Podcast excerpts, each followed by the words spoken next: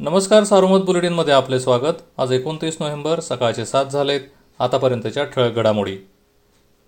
राष्ट्रवादीचे मंत्री धनंजय मुंडे यांनी राज्यातील विरोधी पक्षावर टीका केली. मुख्यमंत्री उद्धव ठाकरे यांना धमकावणे कधी जमलं नाही. एखाद्या व्यक्तीला वेगळ्या पद्धतीने बदनाम करण्याची भाजपची जुनी पद्धत आहे. देवेंद्र फडणवीस मुख्यमंत्री असताना अनेक जणांना कशा पद्धतीने धमक्या दिल्या त्याच्या ऑडिओ क्लिप व व्हिडिओ क्लिप अनेकांनी पाहिल्या आहेत. ते पुन्हा पुन्हा काढण्याची वेळ आणू नका असा इशारा मुंडे यांनी फडणवीस यांना दिला.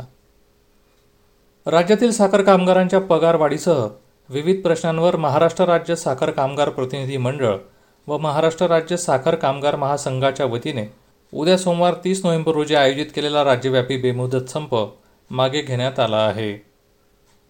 शिर्डीजवळील ढोराळे गावामध्ये पैशाच्या वादातून तरुणाचा खून झाला. या प्रकरणी शिर्डी पोलीस ठाण्यात तीन जणांविरुद्ध खुनाचा गुन्हा दाखल करण्यात आला. पोलिसांनी तिघांनाही अटक केली.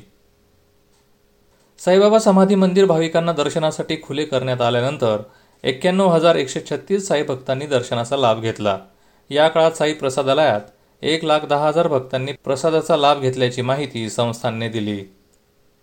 सोने येथे एकाने आत्महत्या केल्याप्रकरणी हॉटेल चालकाविरुद्ध आत्महत्येस प्रवृत्त केल्याचा गुन्हा दाखल करण्यात आला आहे.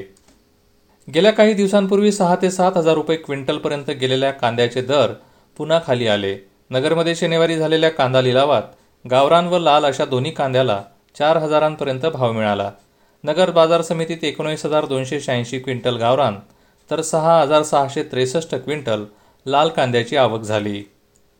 शनिवारी जिल्ह्यात तीनशे सात करोनाबाधित वाढले. यामुळे उपचार सुरू असणाऱ्या सक्रिय रुग्णांची संख्या एक हजार सातशे एक्कावन्नवर पोहोचली. आतापर्यंत करोनामुक्त झालेल्यांची संख्या साठ हजार तीनशे चौदा आहे. हे प्रमाण शहाण्णव टक्क्यांवर आहे. या होत्या ठळक घडामोडी सविस्तर बातम्यांसाठी वाचत राहा दैनिक सारोमत किंवा देशदूत डॉट कॉम या संकेतस्थळाला भेट द्या. नमस्कार.